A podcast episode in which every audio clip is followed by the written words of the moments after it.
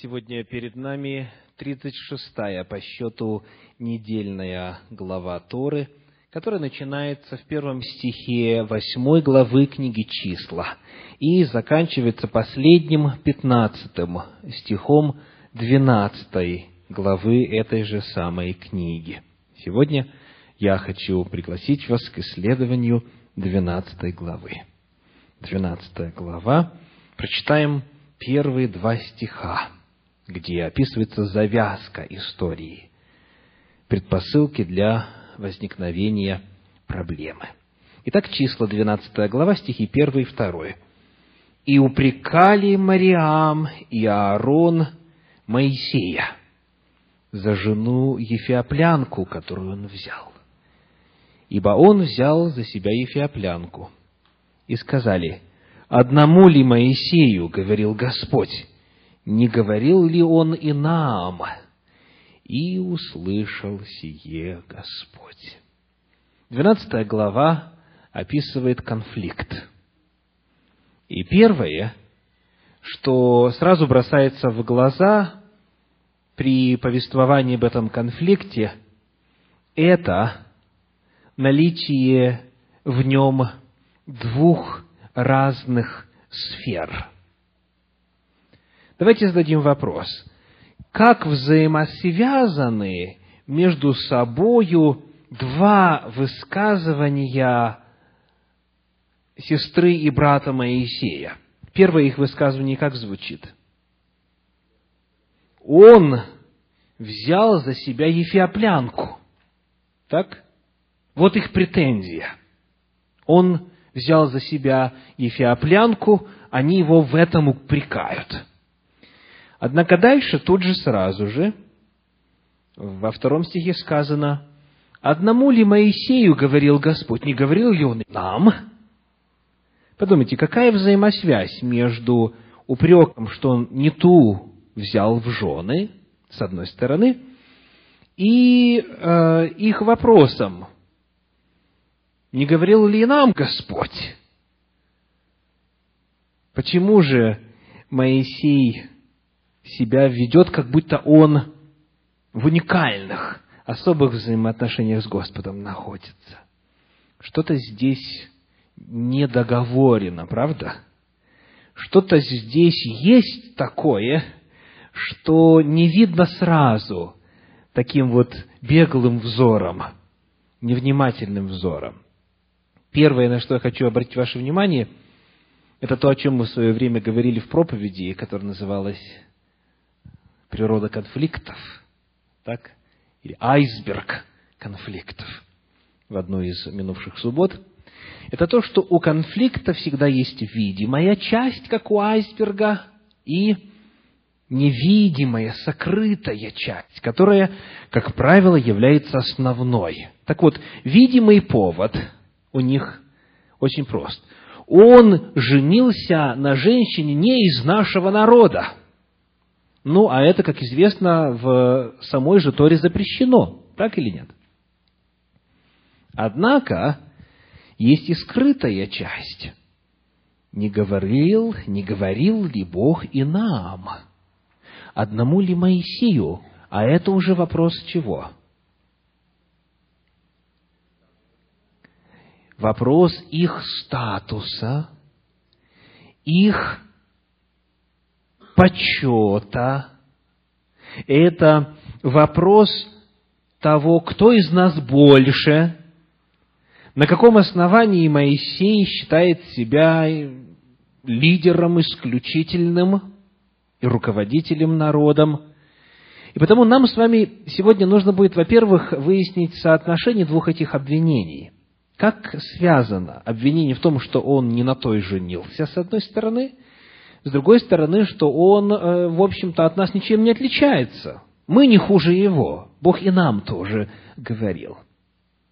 Итак, давайте разбираться. Есть видимая, позиционируемая, вербально выраженная причина конфликта, вроде бы полностью законная, нельзя жениться на иноплеменницах. И есть вторая, скрытая, о которой мы только можем догадываться, Одному ли Моисею говорил Господь, не говорил ли он и нам? Ну что ж, давайте разберемся. Ефиоплянка. Кто это такая, что это за женщина, о ком здесь идет речь? Обращаясь к подлиннику, мы находим, что здесь, где у нас используется в русском переводе слово «ефиоплянка», оригинал дословно говорит «жена хушитка». Жена хушитка. Кто такая хушитка? Впервые мы встречаемся с этим словом в книге «Бытие» в 10 главе. Бытие, 10 глава, мы прочитаем там, начиная с 6 стиха. Бытие, 10 глава, стихи с 6 по 12. Сыны Хама. А Хам, напомните, кто есть? Сын Ноя. Так? То есть это вот та семья, которая спаслась от вот потопа, и от них вся земля населилась. Итак, сыны Хама – Хуш, Мицраим, Фут и Ханаан.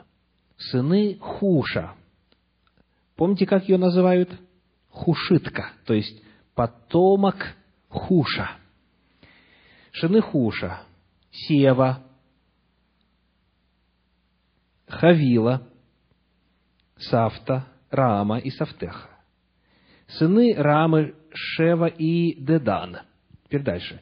Хуш родил также Немрода. Сей начал быть силен на земле, он был сильный зверолов пред Господом. Потому и говорится, сильный зверолов, как Немрод пред Господом.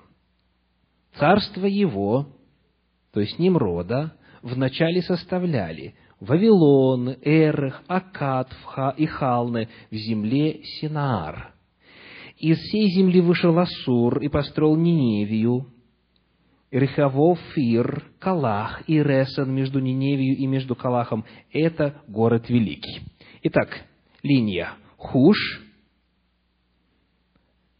рождает Немрода. И царство Немрода, Вавилон, Эрех, Акад, Халны в земле Синар, оттуда же Ниневия, Ассирия и так далее. То есть вы видите, что потомки Хуша – даже только если мы берем потомков Хуша через Немрода, они населяли огромные территории. Потому хушитами можно было назвать не только эфиопов. И если проследить через линию Немрода, то даже не столько эфиопов. У э, Хуша были и другие сыновья, мы выяснили, да? Сева, Хавила, Сафта, Рама и Сафтеха. То есть, мы видим, что от Хуша многие произошли. Потому, когда этот термин переводится словом «эфиоп», может сложиться неправильное представление. Потому что эфиопов э, в первую очередь ассоциируют с темнокожими, да? то есть это север Африки. А оказывается, потомки Хуша – это это и Междуречье, это и Аравийский полуостров и так далее. То есть они огромные территории заселяли. Итак, вот сказано, что упрекали его Моисея за то, что он женился на хушитской женщине, и мы выяснили, кто такой Хуш и каковы его потомки. В книге «Разгадки Торы» автора Авраам Авраама Якова Финкеля на странице 166 написано, разве ее звали Хушит, или хушитская женщина? Конечно, нет, ее звали Ципора, то есть Сепфора по-русски, да? В комментарии Санчина читаем, речь идет о жене Моше Ципори, которая была медьянитянкой по происхождению. Сепфора была мадианитянкой, а здесь упоминается женщина-хушитка. Дальше комментарий Санчина говорит, страну Медьян часто называли Кушаном. И вот в качестве примера приводится книга Авакума, 3 глава, 7 стих. Авакума 3.7. «Грустными видел я шатры эфиопские, в оригинале хушитские, шатры хушитские. Сотряслись палатки земли Мадиамской». Значит, если вы посмотрите по карте древнего мира, то Мадиам граничил с потомками Хуша. То есть они жили на той территории, которая в политическом отношении принадлежала потомкам Хуша. И потому те, кто там жили, не по происхождению, не этнически, не в этническом смысле, а в территориальном смысле называли хушитами. Это все равно, что когда, как вот э, Гарри любит говорить, я чуть-чуть перефразирую, когда армянин приехал в Америку, он стал кем? Американцем.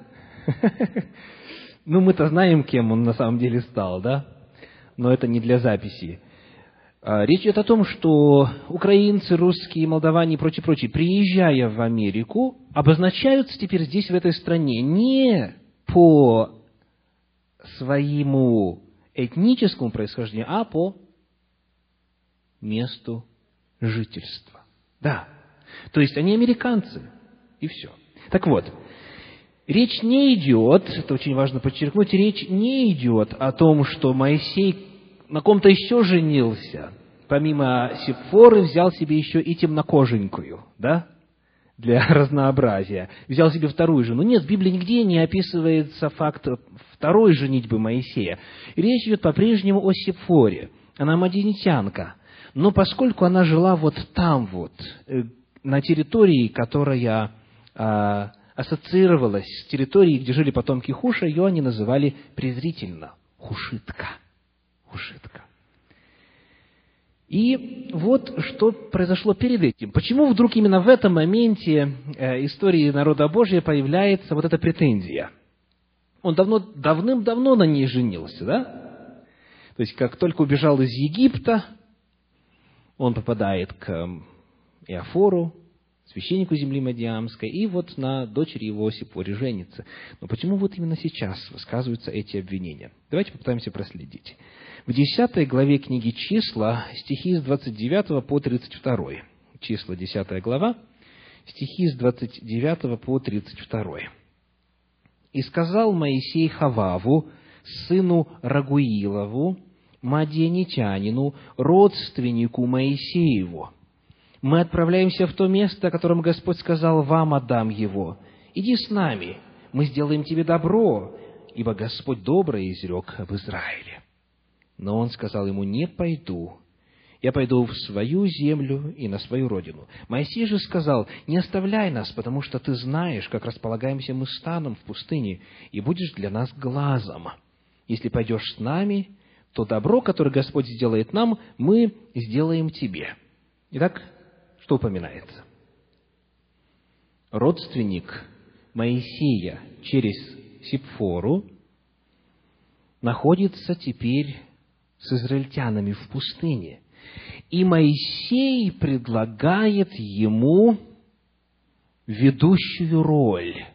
Он говорит, отправляйся с нами, и ты будешь для нас глазом в пустыне. Ты будешь нашим проводником, он говорит. Итак, вот представьте, семья, Мариам, старшая, Аарон и Моисей младший. Вот они оказались в числе лидеров, предводителей народа Божия, когда Бог выводил его из Израиля. И тут вдруг появляется потенциально новый руководитель, со стороны родственников жены Моисея, со стороны Сепфоры. Моисей предлагает ему ведущую роль в путешествиях. И естественным образом у брата и сестры появляется что? Зависть. Зависть. Вот почему они задают вопрос, разве одному Моисею говорил Господь, не говорил ли он и нам? Более того, оказывается, что вот этот вот родственник, о котором здесь э, говорится, он не один прибыл в пустыню к Моисею и к стану израильскому. Давайте еще некоторые детали напомним об этой истории. Они записаны в 18 главе книги «Исход». Исход, 18 глава. Вначале прочитаем первые пять стихов. 18 глава, первые пять стихов. И услышал Иофор, священник Мадиамский, тесть Моисеев, о всем, что сделал Бог для Моисея и для Израиля, народа своего, когда вывел Господь Израиль из Египта, и взял Иофор, тесть Моисеев, Сепфору, жену Моисееву, перед тем возвращенную, и двух сынов ее, из которых имя одному Герсам, потому что, говорил Моисей, я пришлец в земле чужой, а другому имя Елиезер, потому что, говорил он, Бог отца моего был мне помощником и избавил меня от меча фараонова. И пришел Иофор, тесть Моисея, с сыновьями его и женой его к Моисею в пустыню, где он расположился станом у горы Божьей. И дал знать Моисею, тесть, «Э, «Я, тесть твой, Иофор, иду к тебе, и жена твоя, и два сына, и ее с нею». Так напомните, пожалуйста, когда, в какой момент мы последний раз видим Моисея и Сепфору и двух сыновей в библейском повествовании? По дороге в Египет, когда Господь, явившись Моисею в огненном кусте, призывает его идти в Египет и освободить народ. И Моисей берет жену свою, двух сыновей своих, и ночью на дороге случается встреча с Господом. И поскольку Моисей нарушил предписание, не обрезал своего сына, когда нужно было, на восьмой день, в соответствии с законом, а, Господь восстал на жизнь Моисея. Вот это последний раз, когда мы видим Сефору и сыновей. И вот отсюда мы узнаем, что Сефора была возвращена назад к своему отцу.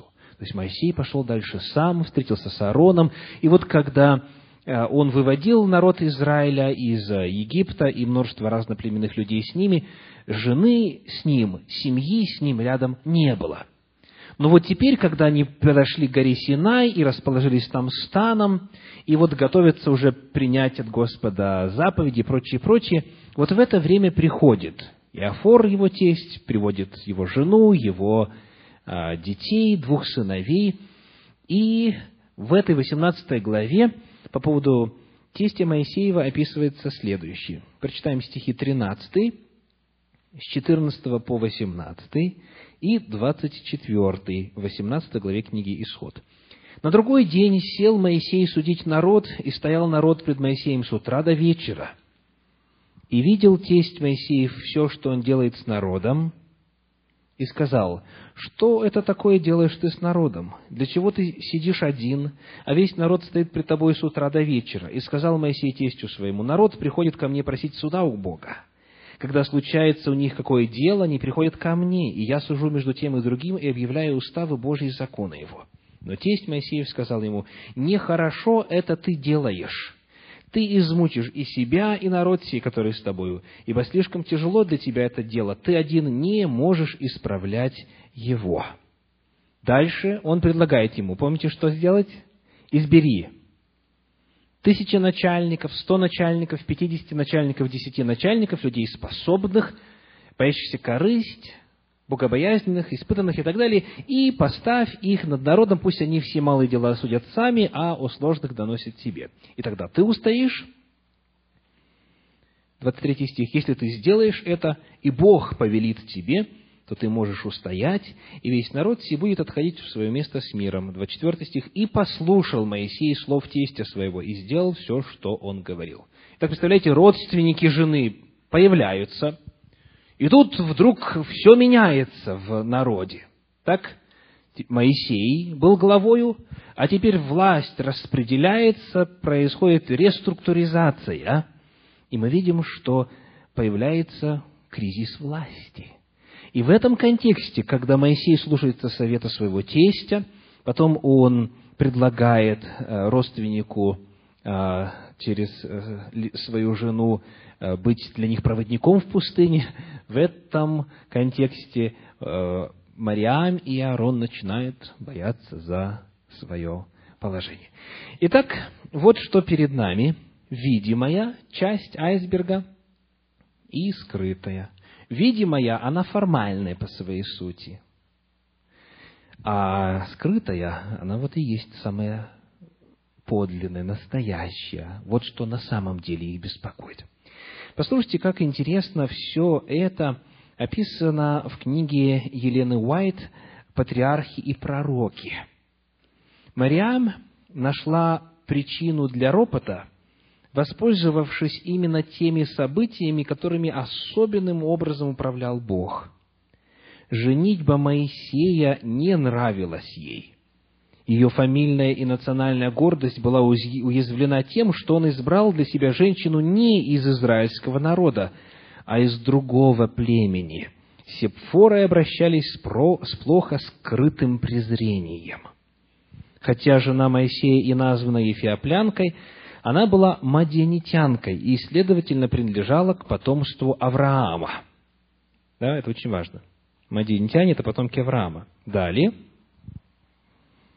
Своей внешностью она отличалась от еврейских женщин, будучи значительно смуглее их. Хотя и не являясь израильтянкой, Сепфора была поклонницей истинного Бога – она была робкой, застенчивой, нежной, любящей и преисполненной сострадания. Потому-то Моисей по дороге в Египет согласился отправить ее назад в Мадиамскую землю. Он желал избавить ее от боли, которую причинило бы ей созерцание судов Господних, грозивших египтянам.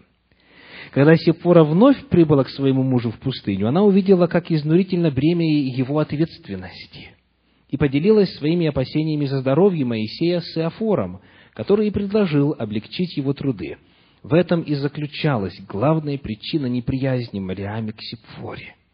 Оскорбленная мнимым пренебрежением к себе и Аарону, она считала жену Моисея главной виновницей всего этого и решила, что, находясь под ее влиянием, Моисей не будет, как прежде, обращаться к ним за советом. Итак, вот это предпосылки, это причины для возникновения конфликта. Давайте теперь посмотрим, как реагирует на это Моисей. Вот что вы бы сделали?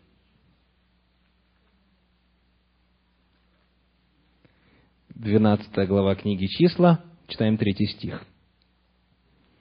«Моисей же был человек, кратчайший из всех людей на земле». самый кроткий, да? самый смиренный, самый покладистый. И во всей этой 12 главе он не защищается, вообще не делает ничего, чтобы защитить э, свое достоинство и напомнить всем, кто есть кто и почему. Он не приводит никаких доказательств, он, по сути, молчит, он не реагирует на их обвинения. Но сказано, сказано в конце второго стиха, «Услышал сие Господь». Так? И вот теперь Господь начинает действовать. Какова же реакция Бога? Стихи 4 и 5. «И сказал Господь внезапно Моисею и Аарону и Мариаме, «Выйдите вы трое к скинии собрания». И вышли все трое. И сошел Господь в, стол, в облачном столпе, и стал у входа скинии, и позвал Аарона и Мариам, и вышли они оба.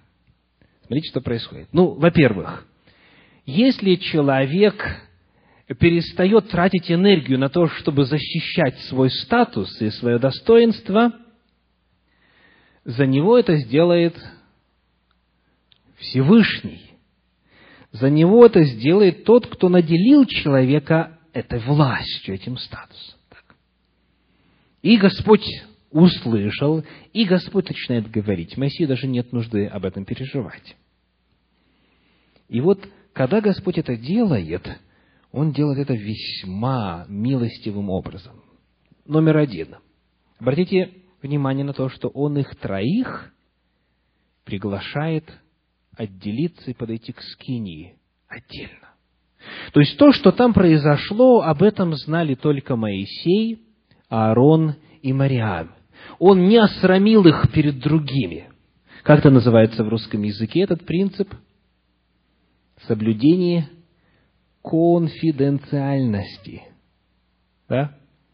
Незачем трубить о чужой проблеме тем, кого это не касается. Вот эти двое обвиняют Моисея, потому тех, кто вовлечен, Господь и вызывает. И вот вызвав их троих сюда к Скинии, Бог делает еще один шаг и говорит – он зовет Аарона и Мариам. Так? Я читаю. И стал у входа скинии Господь, и сошел Господь в облачном столпе, и стал у входа скинии, и позвал Аарона и Мариам, и вышли они оба. Итак, он пригласил их троих, потом двоих их приглашает отдельно, Моисей остается там, чуть позади, и Бог с ними лично разговаривает. Видите, то есть даже хотя они все втроем в этой ситуации замешаны, но Всевышний их отделяет для того, чтобы с ними отдельно поговорить. Чрезвычайно важный принцип решения любых межличностных проблем. Если это людей не касается, им об этом знать не надо. И даже и вот когда речь идет о двух сторонах, то Бог отдельно приглашает одну сторону и с ними разбирается. Отдельно с другой стороной. Вот э, следование этим простым правилам спасло бы многие взаимоотношения, многие семьи и так далее. Итак, идем дальше. Бог отвел их двоих и начинает им рассказывать о том, каков статус Моисея. Читаем стихи 6 по 8. «И сказал, «Слушайте слова мои, если бывает у вас пророк Господень, то я открываюсь ему в видении, во сне говорю с ним, но не так с рабом моим Моисеем. Он верен во всем дому моем, устами к устам говорю я с ним. И явно, а не в гаданиях, и образ Господа он видит. Как же вы не убоялись упрекать раба моего Моисея. Вот здесь открывается пять разных способов, которыми пользуется Господь, чтобы передавать свою весть рабам своим пророкам. Давайте мы их коротко назовем. Если бывает у вас пророк, то как я ему открываюсь? Во-первых, в видении. Видение. Термин «видение» описывает состояние человека, который в, в здравом сознании, в состоянии бодрствования днем видит то, чего не видят остальные, не имеющие этого пророческого откровения. Чтобы проиллюстрировать, приглашаю вас посмотреть на восьмую главу книги пророка Иезекииля. Иезекииля, восьмая глава, первый стих. Первый, второй. «И было в шестом году, в шестом месяце, в пятый день месяца, сидел я в доме моем, и старейшины иудейские сидели пред лицем моим, и снизошла на меня там рука Господа Бога, и увидел я. И вот подобие мужа, как бы огненное, и от чресла его, и ниже огонь, и от чресла его, и выше, как бы сияние, как бы свет пламени. Сидят люди, общаются, разговаривают у себя дома, днем, и вдруг пророк начинает видеть небесное, сверхъестественное существо. А присутствующие видят это? Нет, они не видят. И вот дальше, когда описывается это видение, которое, в общем-то, продолжается до конца 11 главы книги Иезекииля, а мы сейчас прочли начало 8. Вот что написано, 11 глава, стихи 24-25. «И отошло от меня видение, которое я видел, и я пересказал переселенцам все слова Господа, которые Он открыл мне». Итак, еще раз. Сидит группа людей, один из них начинает видеть, перемещаться в пространстве и так далее, во времени. Остальные как сидят, так и сидели. И видение отходит, и пророк сообщает о том, что он увидел. Итак, я говорю пророку в видении, еще как? Во сне. Ну, это понятно. Да? То есть все мы видели сны, Бог посылает сны по природе своей пророческие, которые являются откровением от Господа. Далее сказано, упоминается такой способ, как гадания. Он говорит, я Моисею говорю не в гаданиях. Термин «гадание» нуждается в прояснении. Это не то, что в русском языке имеется в виду под словом «гадание». По-древнееврейски это термин «хида». И вот как это слово переводится, например, в 17 главе книги пророка Иезекииля. Иезекииля 17 глава, первые 17 стихов.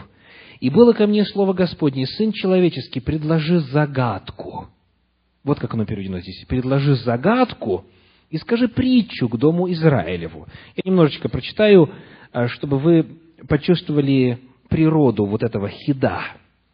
Скажи, так говорит Господь Бог, большой орел с большими крыльями, с длинными перьями, пушистый, пестрый, прилетел на Ливан и снял с кедра верхушку, сорвал верхний из молодых побегов его и принес его в землю ханаанскую. В городе торговцев положил его. И дальше описывается что? Что-то по сути. Давайте читать дальше. Стих 11. «И было ко мне слово Господне, скажи мятежному дому, разве не знаете, что это значит?» То есть рассказывается аллегория, рассказывается притча, она здесь названа загадкой, то есть это иносказание. И вот по всем элементам этого иносказания Господь передает определенную весть. И Он говорит, орел – это то, верхушка дерева – это то, произошло так-то и так-то. То есть иногда Господь, давайте повторим, есть видение, потом есть сон, дальше есть вот это вот нечто иносказательное, образное, когда Бог не показывает пророку реальность, а показывает какие-то символы и в символическом выражении передает свою истину, говорит символическим языком. В-четвертых, что здесь происходит? В видении, во сне, гадательно, то есть в символах, в образах, а с Моисеем сказано не так, как я с ним общаюсь. Во-первых, устами к устам. Устами к устам говорю я с ним. Древнееврейское выражение «ПЛП» устами к устам свидетельствует не только об уединенном, сокрытом от посторонних взором общении Господа с Моисеем, да, близко, устами к устам, но и о том, что Дух Божий как бы передается из уст Всевышнего в уста Моисея. То есть речь идет о том, что Бог сообщает человеку голосом, да, то есть пророк слышит э, звучание голоса, и э, то, что он услышал, он это озвучивает. Вот так сказано, общался Моисей с Господом. И более того, самое удивительное здесь образ Господа он видит. Что это такое? Образ Господа он видит. Это появляется несколько раз и в Танахе, то есть в книгах Ветхого Завета, так называемых, и в Евангелиях и посланиях. Вот одно место. 2 Коринфянам, 4 глава, стихи 3 и 4. 2 Коринфянам 4 глава, стихи 3 и 4. «Если же и закрыто благовествование наше, то закрыто для погибающих, для неверующих, у которых Бог века сего ослепил умы, чтобы для них не воссиял свет благовествования о славе Христа». То есть Машиаха, помазанника, о славе Христа, который есть образ Бога невидимого. То есть Бога Отца никто никогда не видел. А Моисей видел образ Господа. Образ Бога невидимого – это кто? Это Сын Его. Сын Его, который, воплотившись на земле, наименовался Иисус Христос. То есть, оказывается, Моисей лично был знаком общался, разговаривал из уст в уста, лицом к лицу непосредственно с Сыном Божьим. Потому неудивительно, когда в послании к евреям мы читаем, что а, Моисей сделал выбор в пользу поношения Христова потому что эта личность существовала всегда задолго до своего воплощения. Итак, вот в этом а, коротком общении, и мы с вами только так в целом общими чертами а, выяснили разницу между разными пятью видами способов Бога откровения пророкам. Бог сообщает эту информацию для чего? Для того, чтобы Аарон и Мариам сами для себя могли ответить на вопрос, одному ли Моисею говорил Господь, не говорил ли он и нам? И ответ какой? Да, нам он говорил, но как с Моисеем Бог разговаривал, так с э, Аароном и Мариамью он не говорил. То есть речь идет просто о качестве, об уровне, о степени близости Божьего общения с пророком. И вот у Моисея была вот такая самая высшая степень лицом к лицу. Итак, сказав вот это, Господь производит дальше следующие стихи 9 и 10. «И воспламенился гнев Господа на них, и он отошел. И облако отошло от скинии, и вот Мариам покрылась проказою, как снегом. Аарон взглянул на Мариам, и вот она в проказе. Что этот факт сообщает нам о том, кто был зачинщиком этого бунта против Моисея? Сестра, та старшая сестра.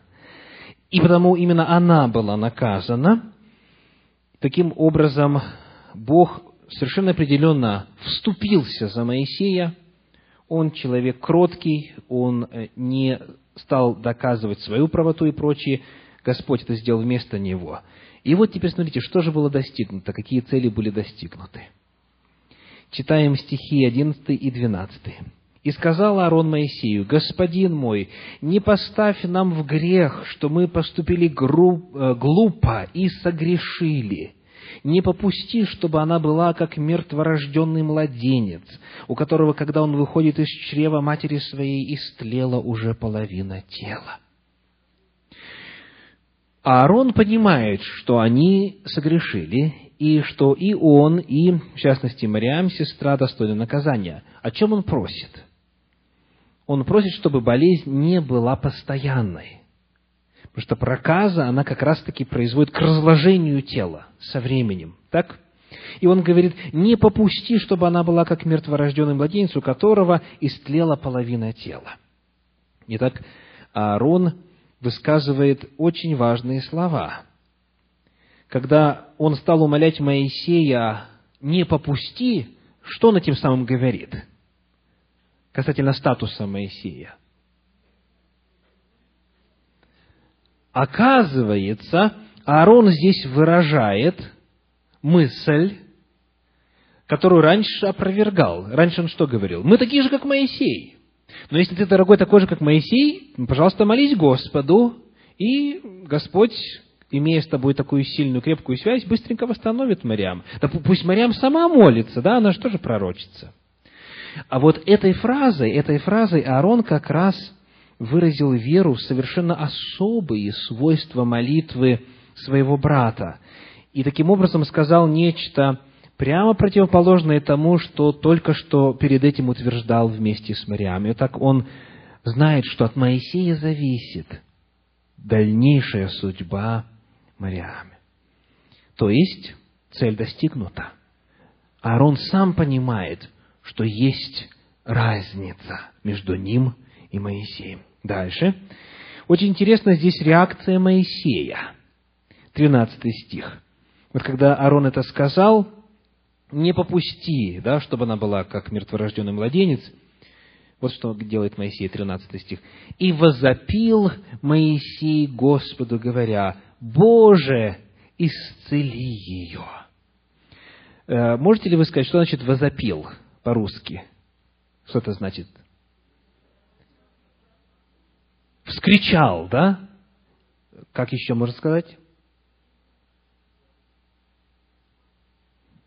Возопил. Угу, угу. Ну, ясно, что не прошептал, правда? Да, то есть это говорит о, о, о чувстве его, об отношении его к Мариаме, которая против него восстает. То есть, видите, что Моисей остается любящим, он не таит малейшей обиды по отношению к своей сестре. И когда Господь ее поражает, он вопиет Господу, он кричит, он взывает с молитвой.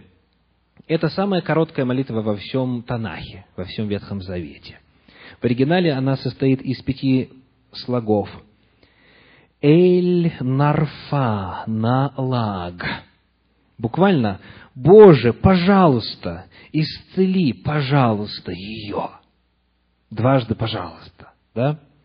Эль на, вот, пожалуйста, рфа, опять на, лаг.